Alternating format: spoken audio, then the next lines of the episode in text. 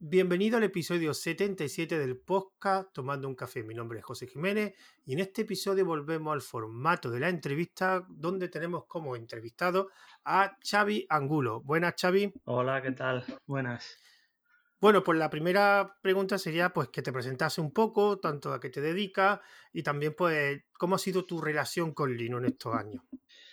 Uy, pues bueno, em, bueno, mi nombre es Xavi Angulo, como, como has dicho, y, no, y, creo que me bautizaron así, vamos, que no hay ningún problema.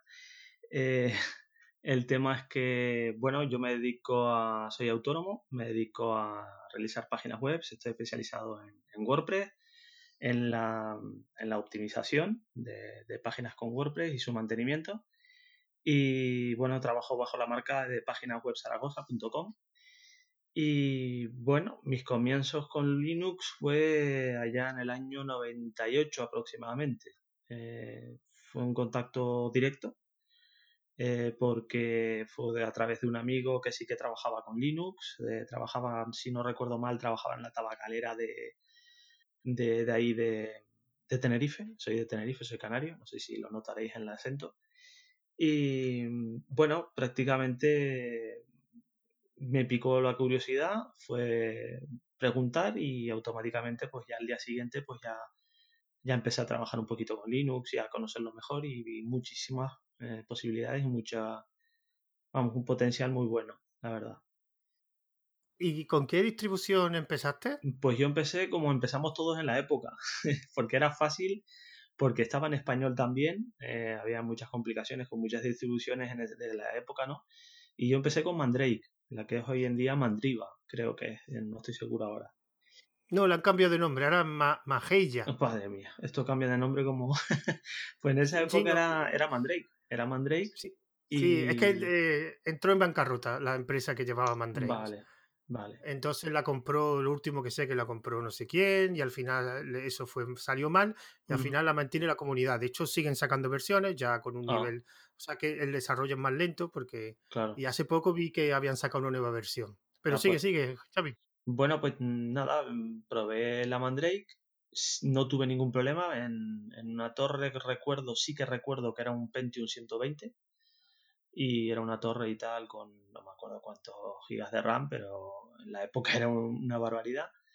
Y, y fue todo perfecto, no tuve ningún problema. Pero después tenía también un portátil Toshiba ese sí que no me acuerdo el procesador que utilizaba ni la RAM, pero recuerdo que, tuve muchísimos problemas para poder instalarlo porque la tarjeta gráfica no, iba. Entonces mi, amigo me dijo, dice, mira, tráete el portátil eh, y en mi casa, eh, te quedas una noche en mi casa y lo instalamos. Y instalamos otra versión.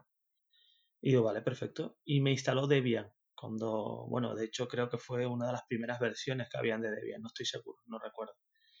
Y trabajé con Debian a los ocho días me lo cargué, pero ya como me había coscado de cómo instalarlo y demás, eh, pues me atreví yo solo, lo formateé de nuevo. Recuerdo, si no recuerdo mal, la tenía Windows 98 también y creo que trabajaba con Lilo, me parece que era, con Lilo, no, Mandrake, trabajaba con Mandrake con el menú de Lilo de arranque y con Debian fue con Group, me parece que fue, no recuerdo bien, creo que sí. Group, sí, creo que se llamaba Group. No, no, no, en aquella época no estaba todavía No estaba, es que no me acuerdo bien. solo estaba Lilo. Solo Lilo. Pasaron unos cuantos años. Yo empecé con una, una Slackware, ¿conociste esa distribución? ¿Cuál, cuál? Slackware, sí. que de hecho todavía, todavía existe. Sí. Que era, también era... Es que yo Debian lo intenté y me pasó como a ti. Sí, en, Slack... en la instalación me quedé, en la instalación me quedé en Debian. Slackware sí que no llegué a utilizarlo, pero sí que vi que, bueno, de hecho, cuando el IRC hispano era como nuestro WhatsApp, ¿no? Y, sí que había visto eh, grupos que se habían creado de Slackware. Eh, había otra distribución que era G, que empezaba por G, no me acuerdo que todavía está vivo hoy en día, me parece también. Em, yo es que en aquella época recuerdo el Slackware, recuerdo después la que yo me pasé que fue Red Hat, claro, Fedora. Red Hat, sí, sí. Y SUSE. SUSE creo que también estaba ya. SUSE creo que sí, pero que no estaba muy conocida tampoco, me parece. No, no, no, era que ya era el comienzo. Las que llevaban más tiempo, las que llevaban más tiempo era Debian, el Laguare sí. y creo que Reja, esas son las tres que yo recuerdo. Sí, Reja también. Tiempo. Y Lo que pasa es que Red, más... Red, Hat era más como corporativo, ¿no? Creo, ¿no?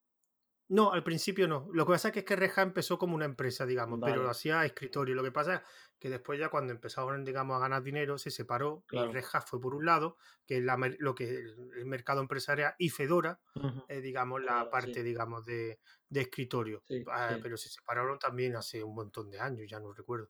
Y porque SUSE y Mandrake empezaron después. Yo recuerdo que yo cuando empecé Mandrake no existía todavía. Porque no, creo que era, venía de, creo que venía de otra distribución que no me acuerdo. No que Mandrake no era una de las originales, digamos. Yo sé que, eh, claro, tú imagínate, en esa época, con un modem de 33600 o de 56, el que tenía suerte, bajarte una distribución entera de Linux te podías pegar eterno y cruzando los dedos que no llamaran por teléfono para que se interrumpiera, ¿no? Y recuerdo que este amigo mío tenía una revista, no recuerdo cuál, una de Linux, que daban DVDs y, bueno, en esa época eran CDs y te daban una distribución gratuita por comprar la, revista. No, esa revista yo sé cuál es, seguramente fue de donde yo conseguía los CDs de Linux, que era PC Online. Sí, PC Online, que es una revista genérica. Y de, de, buena primera, cuando empezó Linux un poquito a, hace más de moda, sacaron una sesión de Linux sí. dentro de la revista, porque realmente la de Peso Online vivía del hardware, de Windows. Y, sí, sí. Y ahí, cada, cada, cada X tiempo, de hecho, una época que casi todos los meses te ponían un CD con aplicaciones de Windows y todo eso, y te ponían también un CD de Linux que normalmente era una distribución. Porque yo conseguía las distribuciones de Linux de ahí. Sí, yo también, bueno, yo también no, a mí me las pasaba, a mí me las pasaba y decía, mira, aquí tiene la distribución tal. Suse, de, hecho, Suse, cuando, cuando yo conocí Suse, fue con un DVD de estos que, ostras, espérate, me estoy acordando ahora de una distribución que podías instalar en un CD-ROM y era un live. Sí, de Pep. Ah, vale. Era un live. Sí, sí. Eh, que era eh una margarita, el icono era una margarita amarilla, una, perdón, una... ¿Caldera puede ser? No. No, caldera, no. Es que era, no era de, no era española, de hecho no, no había forma de, de pasarlo a español, claro. Después cuando ya conocí un poco más. Esa no la conozco. Pues Yo sé que había una que era, que era caldera, pero era americana, pero no, no lo recuerdo muy bien. Caldera nunca llegué a tocarlo, igual que Slack, igual que, que todos estos. Ya te digo, yo, yo toqué Mandrake, toqué eh, Red Hat, toqué, pero no fue en mi, en mi dispositivo, fue en en una empresa que estuve eh, un día entero ahí haciendo con un grupo de personas haciendo unas charlas y tal y cuando yo encendí el ordenador me encontré con la con un Red Hat pero pero de raíz o sea no tenían instalado Windows ni nada y me, chocó bastante y luego toqué SUSE por probarlo pero me quedé con Mandrake que fue justamente cuando cambiaron con el tiempo y ya me perdí. Pasó a Mandriva y ya me perdí porque ya pues me parece que al poco tiempo me instalé el Ubuntu y, ya y ya no recuerdo qué más toqué.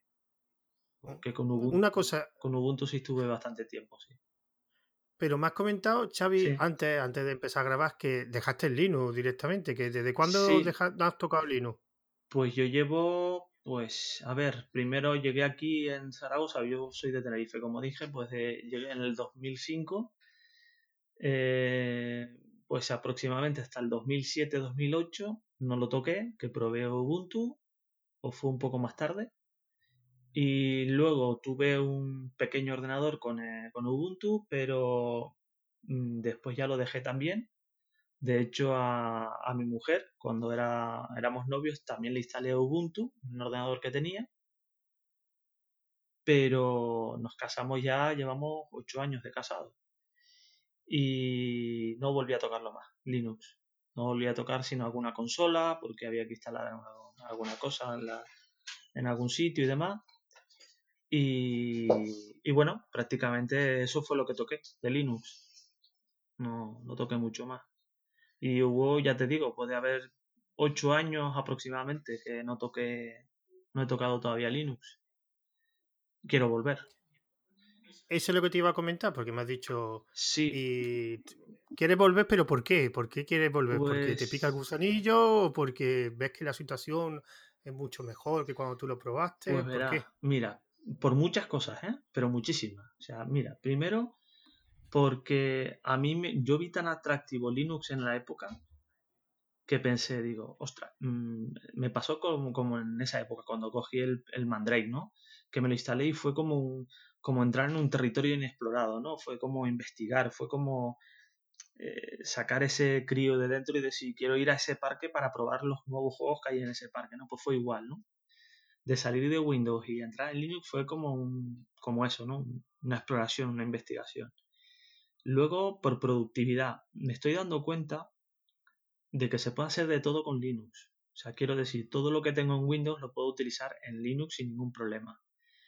Pero hay muchas cosas que me gustaría no utilizarlas, aunque me vea obligado, pero no utilizarlas de, tal manera que no haga ruido y yo poder seguir trabajando. Porque como tú sabes, como autónomo, pues necesito mi tiempo, necesito mis horas y de hecho yo el teléfono lo silencio totalmente. O sea, eh, parpadea cuando tengo una llamada, nada más.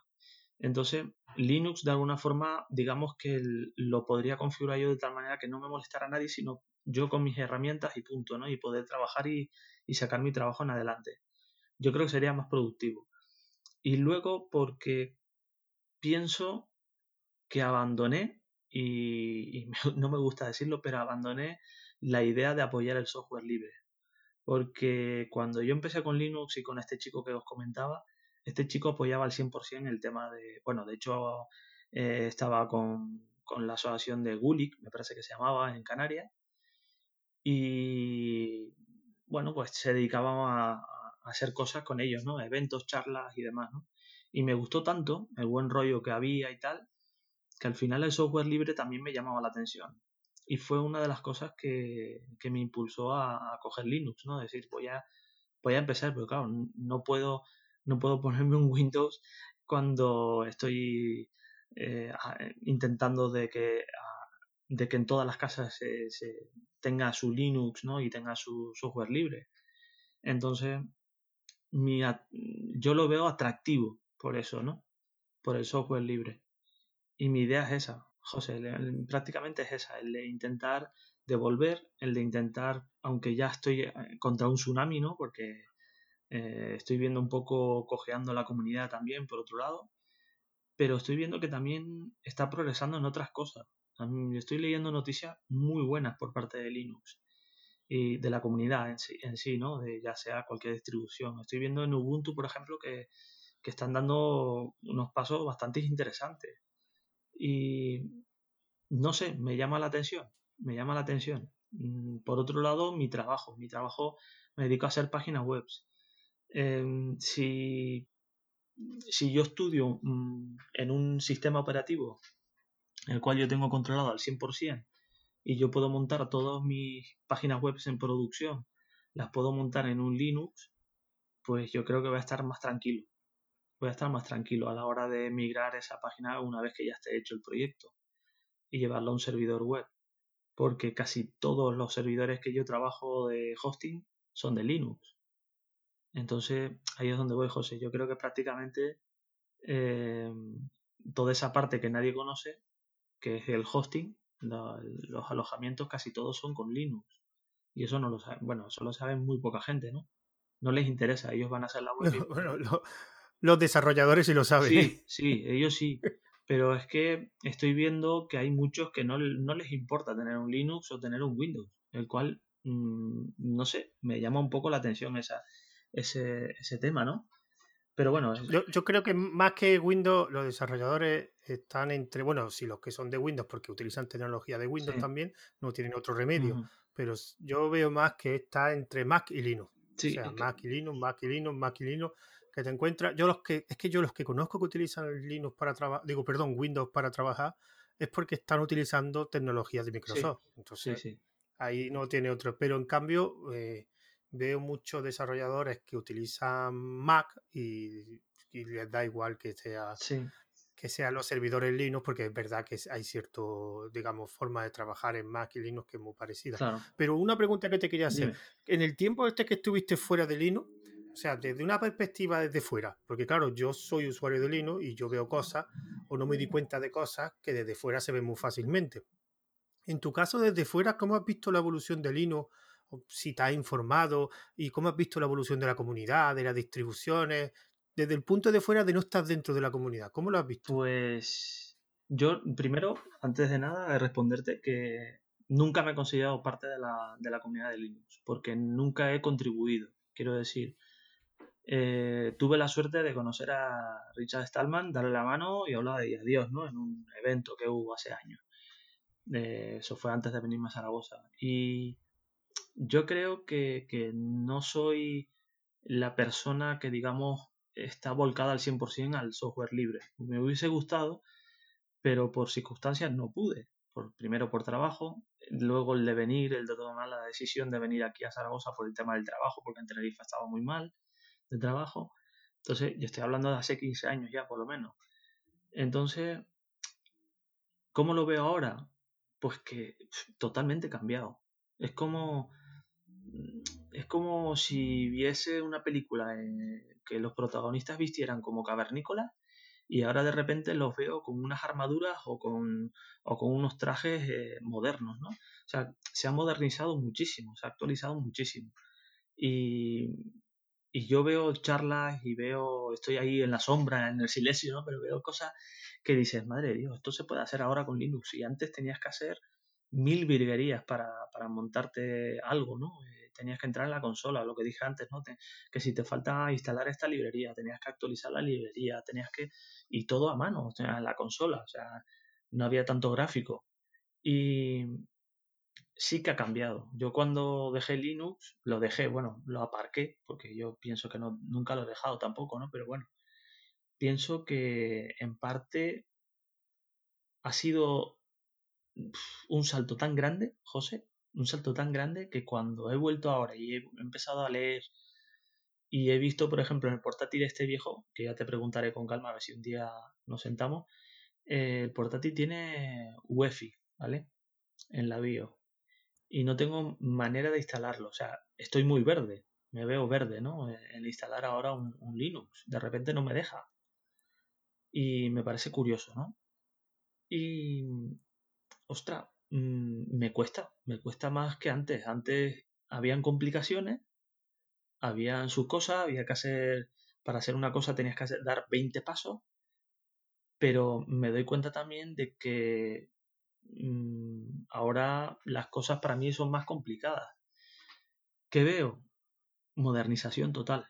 Veo que se han modernizado, veo que ha dado unos pasos agigantados, pero grandísimos, o sea, no sé cómo explicarlo, pero es un cambio total, un cambio total. una de las cosas que yo me he dado cuenta con los años que ha sido bueno, un cambio tremendo sobre todo desde que, como tú me, como, pues yo empecé más o menos como tú, por el 95, 96, por ahí. Y fue, ha sido la enorme variedad de distribuciones de Linux. O sea, lo que hemos dicho antes, que había tres o cuatro, mm, Debian, sí. pero poco más. No había muchísimas más, había algunas más desconocidas.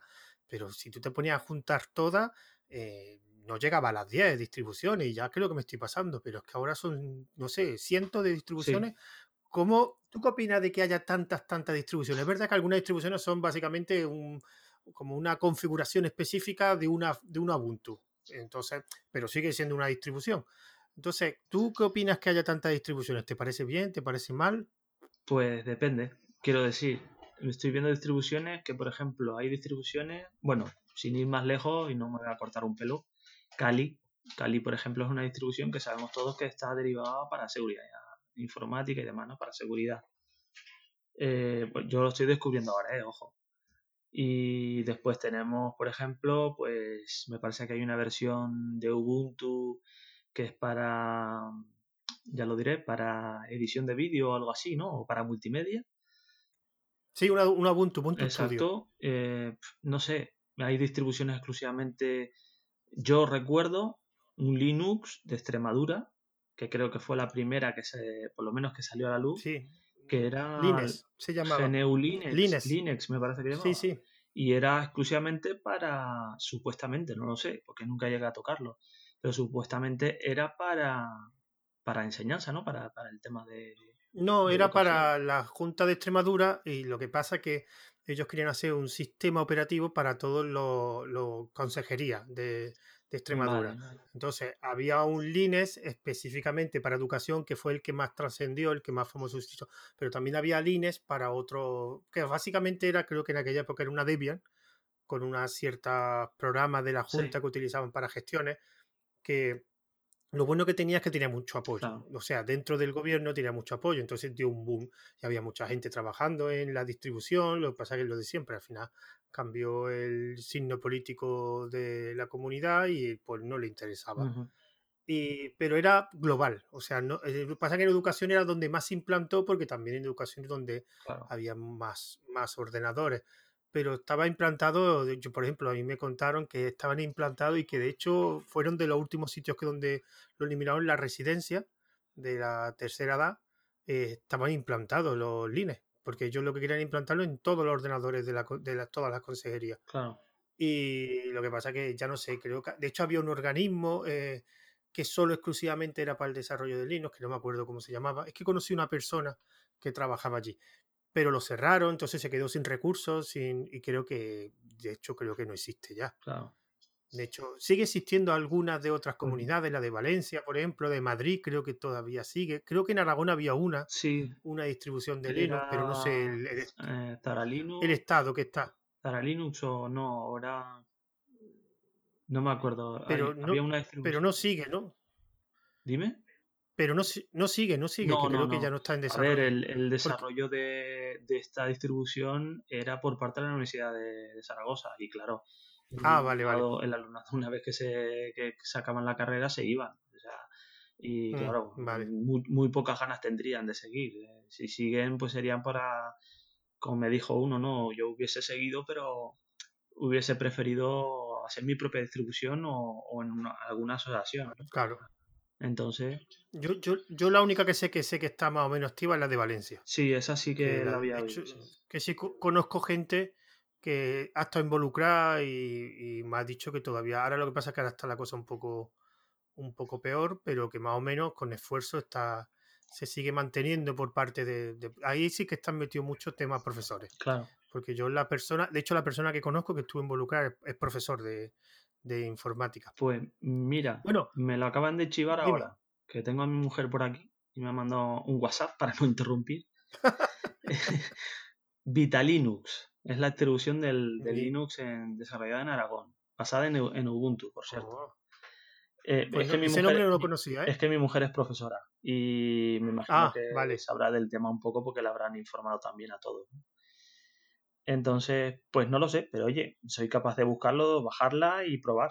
No sé, a ver qué. Pero no está, pero sigue, pero no está en desarrollo, ¿no? Mm, creo que sí, porque de hecho acabo de ah, buscar ahora mismo y la última noticia que tenemos es del del mes pasado. Nueva admisión ah, de pues centros de programa, o sea, ahí está, con la DGA, pues con la Diputación General de, de Aragón. O sea, que bien. Sí, es que es el problema problema de Linux, que en algunos aspectos le hace falta mucho, mucho marketing. mucho. Y, y, una, y una pregunta en relación con lo anterior. ¿Y la comunidad? ¿La has visto algún cambio desde la que tú conociste originaria, que era un grupo muy reducido, pero es verdad que se apoyaba mucho, a ahora que algo más extenso, tampoco es mayoritariamente extenso, pero sí es bastante más grande que antes. ¿Has visto diferencias en la comunidad? ¿Todavía hay gente que tú conozcas que siga, siga estando en la comunidad de Mira, tengo un amigo que hace muchas colaboraciones conmigo, se llama, se llama Alfredo Jiménez. Bueno, de hecho creo que lo conoce del grupo de La Escalera. Está por ahí danzando. Y es de aquí también, de Aragón y demás. Y él trabaja mucho con Linux, muchísimo. Y bueno, de hecho, tengo que admitir que también el gusanillo, el de volver, ha sido por, culpa de él. ¿eh?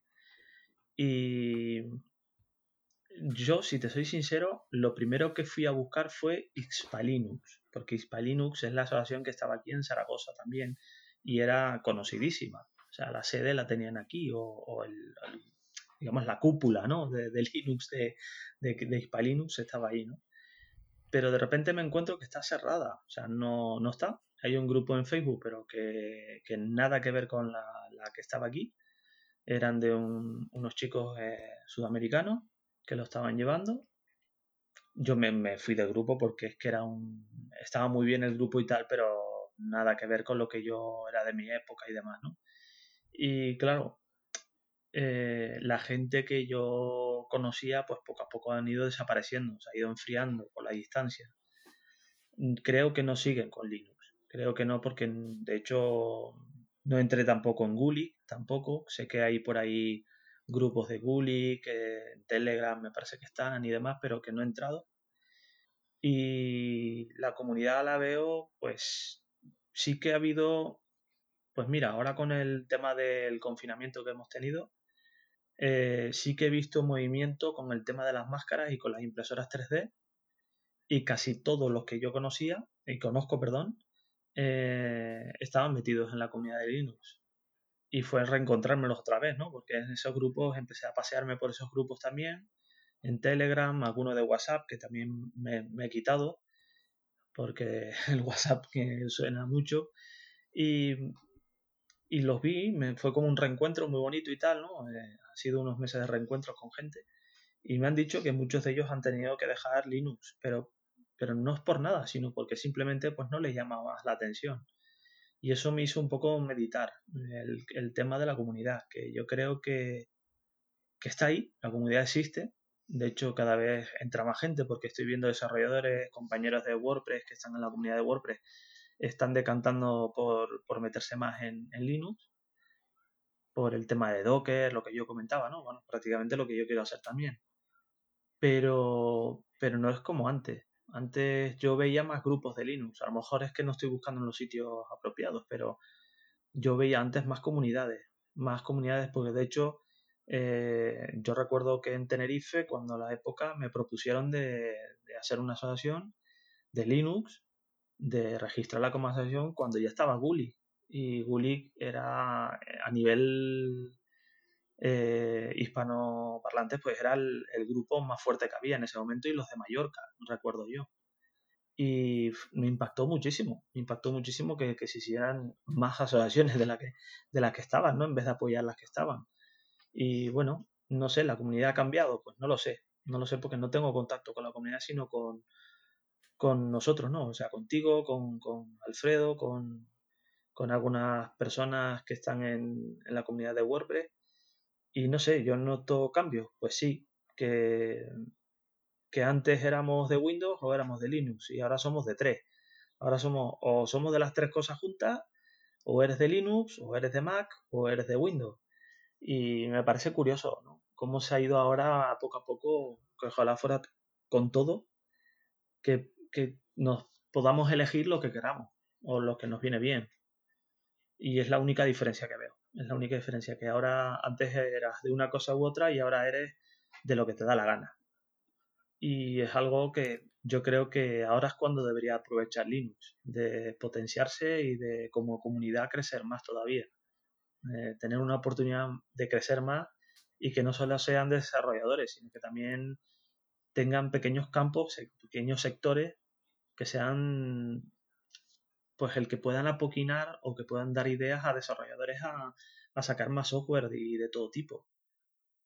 Porque a mí no me, no me gustaría que se dedicara ahora Linux a intentar sacar versiones de juegos, por ejemplo, cuando a lo mejor eh, deberían de potenciar herramientas de, eh, de posicionamiento, por ejemplo, para posicionar una página web o para sacar las keywords de Google o cosas así. Mm, yo no lo he probado, pero quiero, quiero mirar a ver si, si existe software en Linux para, este tipo de temas, para el SEO o para, o para la optimización. Bueno, para optimización eh, las tenemos, ¿no? Pero me gustaría, me gustaría indagar un poco más, que se desarrollaran más esas cosas por parte de la comunidad.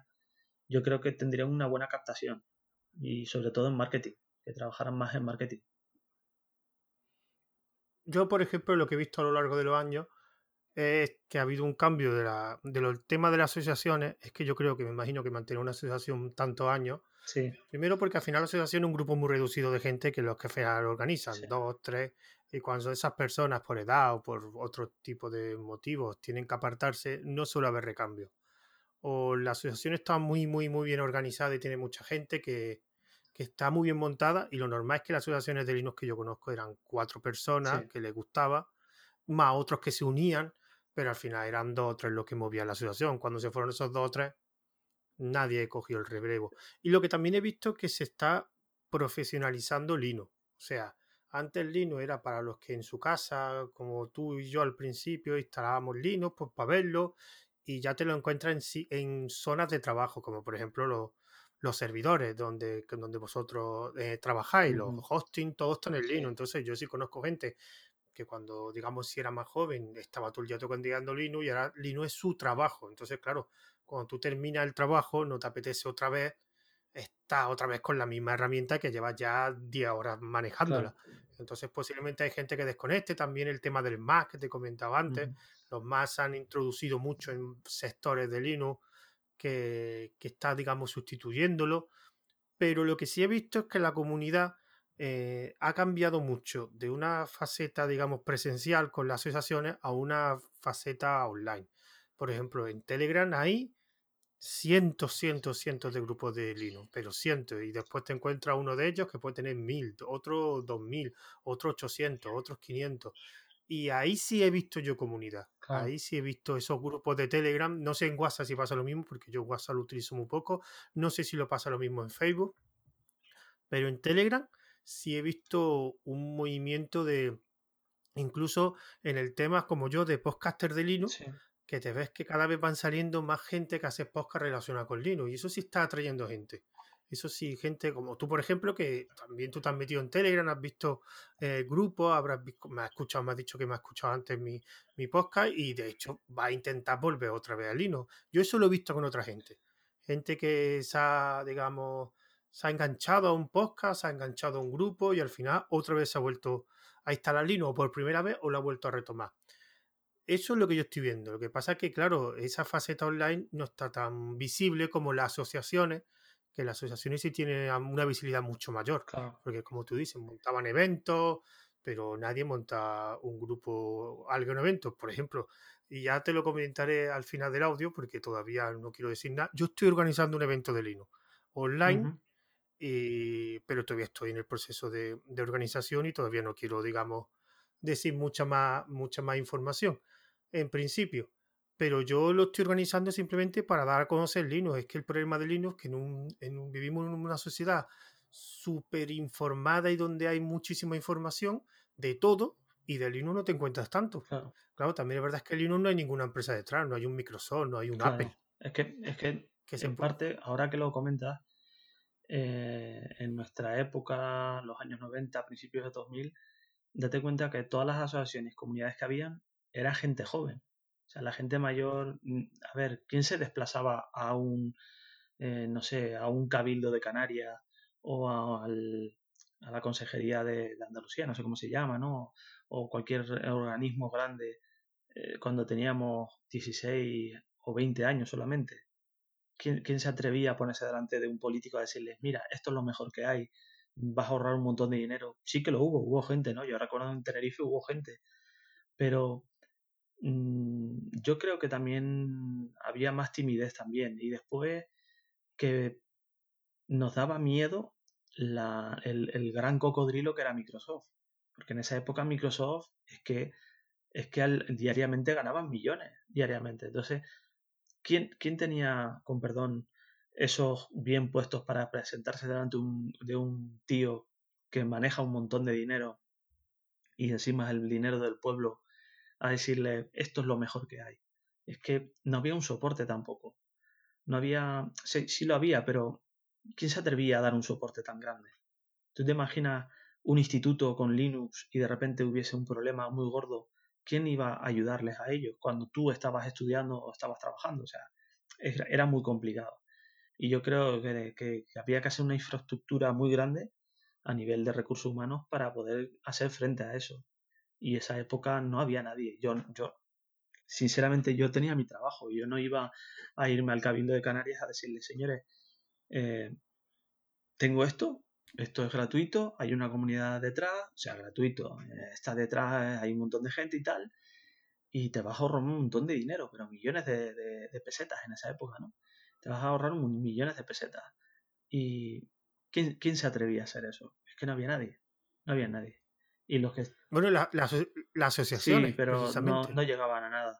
No llegaban a nada. Y luego cuenta también que mm, la maldición que tenía Linux es que por detrás tenía el sello de que lo utilizaban los hackers, el cual era una patada en toda la boca a la comunidad de, de Linux. Al final no podías presentar una herramienta para un gobierno que lo utilizaban los antisistemas, el cual era otra movida, ¿entiendes?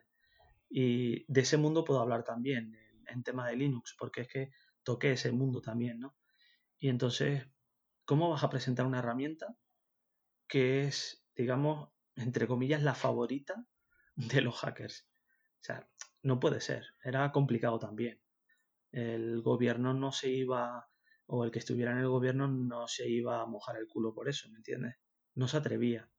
Entonces, es mi punto de vista, ¿eh? ojo, que a lo mejor me equivoco, pero es lo que veo yo y lo que he visto, ¿no? Que cuando decía, no, pues que hay que llevar Linux, hay que llevarlo a todos los centros eh, de educación y tal, bien, perfecto, muy bien. Pero aparte tienes que formar a la gente, para empezar. Tienes que formarla, porque es muy intuitivo Mandrake, pero un Debian sin ningún tipo de, de entorno gráfico, eso era muy complicado, muy complicado. Luego, llevar una herramienta el cual utilizaban pues los antisistemas, según ellos, ¿vale? Según ellos. No sé, era complicado, era complicado, José. No, de, todas formas, el marketing en aquella época estaba muy mal para Linux. Sí, sí, sí. Muy mal, y entonces llegaba Microsoft, decía cualquier cosa, y, y pero de todas formas, ahora lo bueno es que es más conocido Linux, está más metido en determinados ámbitos empresariales. Hay empresas muy grandes como Red Hat que están en España en grandísimas empresas. Y sobre todo, yo creo que lo que ha pasado es la mentalidad de los políticos también ha cambiado un poco. Yo creo que también habrá sido de esa cantera de universitarios que salieron de informática, muchos de ellos con Linux, algunos de ellos que han llegado a puestos, digamos, relativamente importantes y en la política, y eso ha hecho cambiar también la mentalidad. Eso, yo es que lo bueno que tenía Linux es que cuando yo lo conocí era un ámbito universitario. Y de esas universidades salían muchos administradores de sistemas, muchos desarrolladores, muchos programadores de cualquier tipo, que esos después con los años han entrado en puestos de empresas tecnológicas o en otros tipos de empresas y claro, siguen siendo usuarios de Linux. y, y, eso se nota también en el cambio de mentalidad. Evidentemente, no vamos a tirar las campanas al vuelo porque Windows sigue siendo mayoritario. Sobre todo en escritorio. En escritorio es arrasa. Ya en servidor es otra cosa, porque en servidor ahí sí se nota la mano de la cultura universitaria y lo que te he comentado de que han salido muchos administradores que utilizaban Linux. Yo recuerdo en la universidad que yo estuve que utilizaban, bueno, utilizaban Unity, después creo que han cambiado a Linux en los servidores. Y nunca se le ocurrió a nadie meter un Windows de servidor en la, en la universidad, salvo que para unos casos muy, muy específicos. Y yo creo que esa es una mentalidad que ahora el problema es que es como todo, que se nota que al final no hay marketing, no hay grandes empresas, sobre todo en la parte de escritorio, porque después en la parte de, empresarial y de servidores sí hay, pero en la parte del usuario, hay Microsoft y Apple tiene esto de la nada. Yo creo que ese cambio puede venir sobre todo por las empresas de hardware. Por ejemplo, otro día leí que, que Lenovo iba a empezar a vender ordenadores con Linux. En España tenemos Slimbook, tenemos PC, pequeños ensambladores que hacen ordenadores con Linux. También creo que había algo de y un sistema operativo también de, de, Linux, una distribución de Linux para, para, teléfonos con soporte de Android y demás, ¿no? Creo que había o algo así. Sí, sí, sí, está, está la de, bueno, está la de Ubuntu Touch, está, hay varios, de hecho hay un teléfono que se llama Pinefone, que están hechos por una empresa que se dedica a hacer estas placas pequeñas tipo Raspberry y ese teléfono tiene, no, tiene soporte para un montón de, de sistemas operativos libres. Tiene, de hecho, para el Plasma Mobile, que es la versión de KDE para, para móviles, para el que el que te acabo de montar, Ubuntu Touch y otros mm, otro sistema operativo móvil que la verdad no lo conozco. Y lo que pasa es que eso va a ser yo creo que ahí las empresas de hardware, porque el Limbus, por ejemplo, sí está subiendo en España, sobre todo cada vez más conocida, van PC. Lo que pasa es que sigue habiendo que las grandes, grandes, grandes empresas, salvo Lenovo, y Dell, Dell creo que hace un portátil específico para desarrolladores que tiene Linux, tiene Ubuntu, pero hace un modelo 2, aunque llevan varios años renovando los modelos. Pero no está HP apenas hace nada de Linux. Eh, Toshiba es que creo que ya no vende no vende portátiles, creo Asus tampoco es que haga nada, es que tampoco sé cuántas marcas de portátiles quedan, porque entonces creo que si va a subir por el escritorio va a ser más por la parte de los ensambladores de hardware que, que por las distribuciones.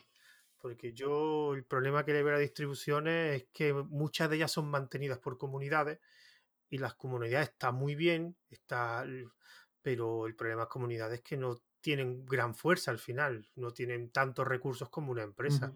Y la verdad que hay comunidades como Debian, que lleva muchísimos años y que está muy organizada, pero no tienen la fuerza del marketing. Es que al final, cuando tú me has comentado antes lo de Ubuntu, es que Ubuntu se notó cuando llegó a Linux. Sí. Porque se notaba que era una empresa con una persona detrás con bastantes millones que estaba soltando una pasta en marketing. Yo recuerdo los famosos CDs que te lo enviaban gratis a mi casa. No sé si tú lo recibiste, yo, yo lo recibí. Yo no lo recibí, pero tampoco los pedí, pero sí que tuve oportunidad de pedirlos. ¿eh? Yo, yo los pedí y los recibí a los dos o tres meses que ni me acordaba. Yo, De hecho, yo es que soy un caso curioso porque yo empecé en Linux en la época que tú me has comentado, la, misma, y yo probé las dos o tres distribuciones que había, probé el Aguare, probé Debian, que no conseguí instalar nada, probé SUSE y al final me quedé en Reja. Y yo desde esa época hasta ahora solo utilizo Reja. Bueno, ahora Fedora, como se llama. Entonces yo no pruebo otras distribuciones, yo soy como monodistribución, cosa raro en este mundillo de Linux que la mayoría de la gente le gusta probar distribuciones. Y yo recuerdo que me pedí la Ubuntu, la recibí, pero después no los creo que la instalé porque era un CDLI para probarlo, pero seguí con mi distribución de siempre Fedora. Pero llegó, y ese hombre se gastó un pastón en enviar sedes de Ubuntu a millones de personas. y yo recuerdo a amigos míos que no hayan tocado un Linux en su vida, pero como CD era gratis, lo enviaron y muchos de ellos eh, siguen siendo usuarios de Linux, otros no. Y, y, eso es que ya no está, porque Ubuntu, digamos, se ha separado del mundo digamos, más de escritorio, está un poco más centrado en el empresarial, aunque siguen haciendo su distribución de Linux, evidentemente, y sigue siendo muy famosa pero no es como antes. No, no, no. Eh, me, estoy acordando ahora lo que no sé si era una distribución o era un, un, sistema, no me acuerdo ahora exactamente. Enlightenment. En... Un escritorio. Un escritorio era, exacto. me lo instaló este, este, hombre porque lo utilizaba él, me encantó el entorno. era muy. Espectacular. Era brutal. Espectacular. Pero creo que ya no lo hacen. Estoy entendido. Que, que se han metido en otro no sé si se han metido con KDE o con Nome. No estoy seguro ahora, pero era brutalísimo. En esa época era ver como, bueno, eh, yo, yo, lo instalé también. Yo recuerdo. Yo lo instalé y, con el e y me quedé flip. El gráfico, el aspecto gráfico, era espectacular. era brutalísimo, era brutal y muy cómodo de utilizar con el teclado, los atajos y tal, ¿no? Que tenía. Y me estoy acordando ahora, perdón que te interrumpiera, pero me, me, acordé ahora y era brutal, porque encima la gente empezó a dedicar a sacarle los pantallazos para, para mandarlos a foros y demás. Y yo lo flipaba, había cada virguería y cada, cada obra de arte acojonante. Y, y topé, ahora que me acuerdo, con una... No me, no me acuerdo ahora muy bien, hace tres años por ahí, con, con Body Linux que era es una distribución que creo que va con Ubuntu también y demás. Y lo probé en una máquina virtual, un PC virtual de estos y tal, ¿no? Por verlo. Y, jo, es que este, en, nuestra época no había esas cosas. Que metías un CD y, venga, viva la pepa, ¿no? Antes, antes era así, ahora no. Ahora es que es dos clics y ya lo tienes, ya tienes un Linux. Y yo creo que eso es lo que deberían de potenciar, deberían de potenciar para, para que el, usuario no le tenga miedo al, instalar en Linux, ¿no? En cualquier ordenador. Sí, claro, sí. El problema de, mm, de Linux es que la gente, de hecho, hace, creo que fue el anterior, no, hace dos audios, dos podcasts, digamos, dos episodios de este podcast, hablé sobre eso, sobre Em, que al final cada sistema operativo tiene su mentalidad o su forma de utilizarlo y eres tú el que tienes que asumir que si vas a utilizar Windows, vas a tener que hacerlo a la forma de Windows, si vas a utilizar Mac a la forma de Mac y si vas a utilizar Linux a la forma de Linux. Pero lo que no puedes pedirle es utilizar un Windows como Linux, porque no te va a funcionar, porque te va a frustrar y porque al final va a dejarlo. Por lo mismo, con Linux, si tú vas a utilizar Linux y lo quieres utilizar como Windows o como Mac, pues te vas a dar cuenta que no. Eh, digamos, Linux tiene sus características, tiene sus virtudes, tiene sus carencias, pero es Linux. O sea, y te tienes que acostumbrar a que te va a pasar primero. El típico problema que yo veo es que el Linux, el problema de hardware es como todos los sistemas operativos. Hay hardware que funciona mejor que otros. Y eso le pasa también a Mac, por ejemplo. Mac fuera de los hardware de Mac no, es un infierno. O sea, lo puedes instalar, pero no va a tener la comodidad. Y Windows, en cambio, por ejemplo, un Windows moderno, un Windows 10 en un portátil de hace, yo qué sé, 10 años, ese Windows 10 hay muchas cosas que no te van a funcionar igual. Claro. Sí, sí lo bueno de Linux es que lo puedes utilizar porque como tú tienes el control sobre el sistema, al final con esfuerzo, con más esfuerzo, con menos esfuerzo, con más paciencia, con menos paciencia, al final tú vas a conseguir que en ese ordenador lo puedes arrancar o lo puedes hacer que funcione, cosa que a lo mejor es más complicado en Mac o, en Windows, pero eso requiere esfuerzo. Y yo siempre digo lo mismo, tú vas a probar Linux, lo primero que tienes que armarte de paciencia. Ah, eso sí, ¿quieres que no te dé ningún problema? Pues cómprate un Limbo, cómprate un Mac cómprate un portátil que sabes que funciona perfecto porque ha habido unas personas antes que han comprobado que eso hardware funciona bien en Linux.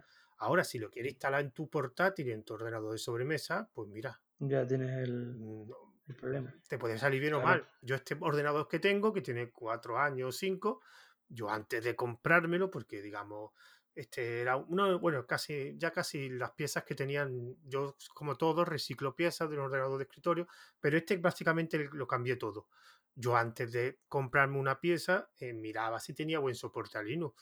Eso lo hago yo porque soy usuario de Linux. Otra gente no lo hará, pues entonces es lo que tiene tienes que ver que lo bueno que tiene es que tú en ese, en ese hardware, si te pones, al final lo consigues. Sí, sí, sí. sí, Ayudando, ayudándote por uno, ayudándote por otro, pero al final, el tiempo que va a tardar y el esfuerzo, pues depende. Es que... Entonces, viene gente, viene gente de Windows y me dice, es que no me funciona la tarjeta Wi-Fi. Ya, tío, pero es que es Linux, es que... Tienes que comértelo y vértelo tú. Y además que no... Claro, hay, hay mucha ayuda, hay muchas comunidades que te pueden apoyar, pero es que es lo que hay. lo bueno que tienes es que tú vas a coger tu sistema, oye, quiero este escritorio, quiero este programa, quiero esto, quiero esto. En Windows y en Mac no puedes hacerlo. Sí, sí. Te lo tienes que comer con lo que te ofrecen ellos. En cambio, tú aquí tienes un menú y tú puedes decidir qué, te quieres comer. En cambio, Mac y Linux es un menú con este plato, este plato y este plato. ¿No me gusta? Pues no te lo comas. Ah. No hay otro. y el Linux sí. Es que eh, dime, estoy, Viendo, estoy viendo que eh, yo tenía recuerdos de, de, de, de estos tipos de pensamientos, ¿no? Que es que eh, cuando yo empecé con Linux, yo no tuve ningún problema. La, la, primera, la segunda sí, con el portátil sí que tuve problemas, que fue el Toshiba este famoso que tuve. Y me gustaba más tener el problema, buscar la solución, ya sea en foros o por mí mismo, porque a mí me gustaba. Quiero decir, el que se mete con Linux también se sabe que es porque le gusta el desarrollo, es porque le gusta la tecnología, es porque le gusta buscar una solución al problema. ¿Vale? Entonces, mm, a los que se dedican a hacer cosas con ordenadores, pero que lo quieren ya, porque lo quieren por práctica o por lo que sea, eh, verse con un problema es perder el tiempo para ellos. Entonces, por eso mm, esquivan un poco Linux en ese aspecto. ¿Me entiendes, José? Entonces, ahí está el problema también, que la comunidad o lo que es Linux en sí debería de ponerse un poco las pilas en ese sentido. No te estoy diciendo porque es imposible, porque es imposible el de coger todo el hardware del mundo y hacerlo actual para Linux, porque es imposible. Es imposible como bien dices tú, el hardware está dedicado más a lo que es los sistemas Windows y a sistemas Mac porque es lo que más se vende. Yo, lógicamente, si yo me dedico a vender hardware, discos duros, eh, tarjetas gráficas sobre todo y, y, tema de redes es lo que más, mm, me parece que es lo que más coge a Linux, Pues lógicamente mm, yo pues me voy a donde más se vendan. Si yo tengo una moto y la moto me funciona mejor una Honda con la carcasa de la moto y me va genial, pues yo seguiré trabajando para Honda. No voy a trabajar para Vespino, porque sé que Vespino no me va a funcionar y nadie lo conoce. Y ahí está el kit de la cuestión, es el, el pez que se muerde la cola, ¿no? Cuanto más hardware dedicado a Windows o a Mac o a las dos cosas eh, esté en el mercado y no se preocupen por Linux, ahí es donde va a empezar a cojear Linux, que ya está cojeando, de hecho hace muchos años, por lo que veo. Entonces, me da pena, me da pena admitirlo, pero es así. Es así. Pero, pero no te creas que cogea tanto de driver el Linux, ¿eh? No, pero, pero es lo que piensa la gente. Ah, no, pero bueno, claro, es que lo que te he dicho es que el gran problema del Linux siempre ha sido el marketing. Porque la gente no se informa y es lo que te he dicho antes. ¿Quieres tener un Linux sin problemas? Píllate un claro. Limbo. Claro. Píllate un portátil Limbo. Y de hecho hay más marcas, digamos, más pequeñas. Yo digo el Limbo en PC porque digamos que en España las que yo conozco más grandes, pero seguro que hay muchas más marcas que te venden hardware. Lo que pasa es que son pequeñas marcas que se conocen en, círculos pequeños y salvo que no tenga algún conocido que te, que te aconseje, no, no te va a pasar. De todas formas, es curioso porque el Linux, por ejemplo, en el tema empresarial es todo lo contrario. En el tema empresarial, como hay grandes empresas que sí utilizan Linux, allí no tienes problemas de hardware, no tienes problemas de software, no, allí todo el software empresarial tira en alguna distribución de Linux el, hardware empresarial grande también certificado para Ubuntu, certificado. Claro, pero es que en el escritorio, en el escritorio depende. Primero que también yo creo que las marcas de Linux se han dado cuenta que, el escritorio no da dinero. Porque Mac vive de vender hardware, no de su sistema operativo. Digo Apple, perdón, Apple vive de vender hardware. Y Microsoft casi vive más de la nube que, que de su sistema operativo, aunque es verdad que todavía eh, vende Windows, vende también bastante, pero si te vas a la última, mm, digamos, presentación de cuentas, lo que está subiendo es un V Azure, pero subiendo todos los años bestialidades y cada vez te ves que las licencias de Windows van bajando y de hecho el Office lo han pasado a la nube, con lo cual ya digamos no tienes casi un Office, un office físico de SD y lo venderán porque, bueno, habrá muchos gobiernos, muchas empresas grandes que necesitarán, pero ya todo es Office 365. Y yo imagino que en un futuro casi regalarán el Windows. Porque el Windows 10 ya lo han regalado. Porque a mí me sorprende, porque el Windows 10 hace poco me pasaron a mí un portátil que lo, que lo quería actualizar a Windows 10 y era un portátil de hace 6 años. Y nada, yo pensaba que eso tenía que pagar licencia, tenía un Windows 7 y resulta que se actualizaba gratis a Windows 10. Sí, a mí me pasó con este portátil. Este portátil venía supuestamente sin, sin nada. Es un MSI y de PC Component y bueno, fue un regalo. Y supuestamente venía sin, sin nada, supuestamente. Y... Sí, eso cada vez te lo va encontrando más a menudo de sin sistema ordenadores sin sistema. Todavía no sigue siendo mayoritario. tienes dos opciones, o tú pagas la licencia y te lo instalan ellos, o te pagas la licencia y, te las instalas en tu casa o te coges una distribución de Linux y te instalas en Linux, que también sea, es otra opción. Lo que pasa que, claro, esto fue un regalo y no podía tener la opción, ¿no? Porque cuando me llegó, cuando me dijeron, te tiene que llegar tal regalo, digo, ¿perdona? Sí, sí, sí. Ostras, pues nada, bienvenido. Pero claro, ya estaba todo en marcha ya. O sea, era cuestión de días que llegara y no tenía opción, no tenía opción y ahora pues no me arriesgo porque aparte de tiempo, yo no tengo tiempo ahora para ponerme a instalar un sistema operativo porque me tengo que dedicar a hacer lo que tengo que hacer, ¿no? Y más en estos días que estamos un poco ahí con el estábamos con el confinamiento y demás, pero el otro portátil que tengo sí, el otro portátil que tengo ahí muerto de risa eh, que lo llevo cuando llevaré 5 o 6 años tendré con él, pues tendré que formatearlo y le meteré un Linux y, contento y feliz. ¿eh? Estaré contento y feliz, así de claro. Que creo que le sacaré más rendimiento con un Linux.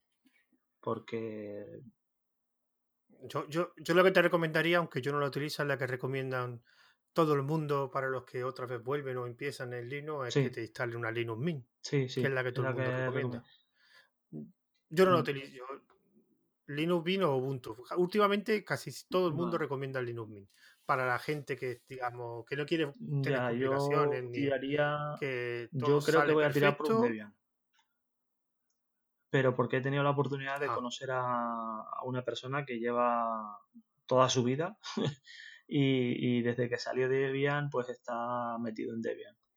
Y está aquí en Zaragoza. Entonces, ah, creo que voy a tirar por un Debian. Digo creo porque a lo mejor cojo un Ubuntu y me y más feliz que el pupa, ¿eh? O sea, quiero decir que no, no tengo ningún problema tampoco. Pero aprovechando... Bueno, recuerda que hay, que hay mucho, ahora hay muchas variantes de Debian, ¿eh? No solo Ubuntu de todo tipo, de todo escritorio, de todas colores, de todo. De Debian han sacado 20.000 variantes. Que todo el mundo recuerda Ubuntu, pero es que después de Ubuntu hay un montón de variantes de Debian que básicamente es una Debian con un escritorio, una Debian con yo no sé cuánto, que son, digamos, por componente, digamos, una especialización de la Debian original. Por eso, por si no quiere, digamos, la complicación, que entre pues comillas ya casi no es complicada. Ahora, ahora que lo dice, me parece curioso una cosa a la pregunta que me hiciste antes de cómo ha cambiado la comunidad. Fíjate tú que antes nosotros teníamos unas distribuciones, pero es que ahora puedes crear tu propia distribución si tú quieres. Totalmente personalizada. Antes te costaba, bueno, yo, yo, mi idea era esa, de, hacer mi propia distribución. O sea, y, hubo un año que que no hacía otra cosa. Eh. Pero claro, era mm, a, raíz de tener un, un Mandrake y de trabajar sobre un Mandrake. Entre una que no tenía los discos duros como los tenía, que eran de poca capacidad.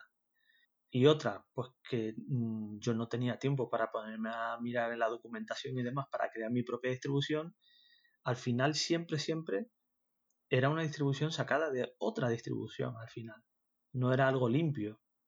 Entonces, es la diferencia que veo ahora. Ahora estoy viendo muchas distribuciones, pero muchas distribuciones que sacan de otras distribuciones.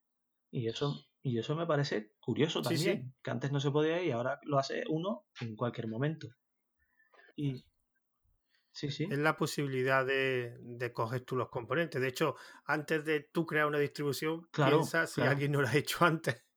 Porque muchas veces dice, yo quiero una Debian con esto y esto. Y digo, pues ponte, ponte a buscarlo, que seguro que antes que tú ya lo ha pensado alguien, seguro que ya llevas años, la habrán hecho y ya llevas bastante evolución.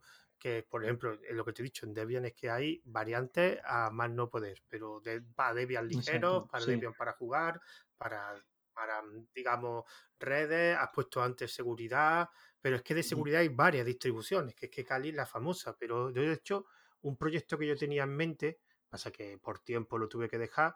Yo no, no sé si lo sabes, que yo tengo varios canales de Telegram, que uno de, uno de ellos es, uno de ellos es mm, un día, que el primero que monté, un día una aplicación que originalmente era cada día ponía una aplicación de Linux.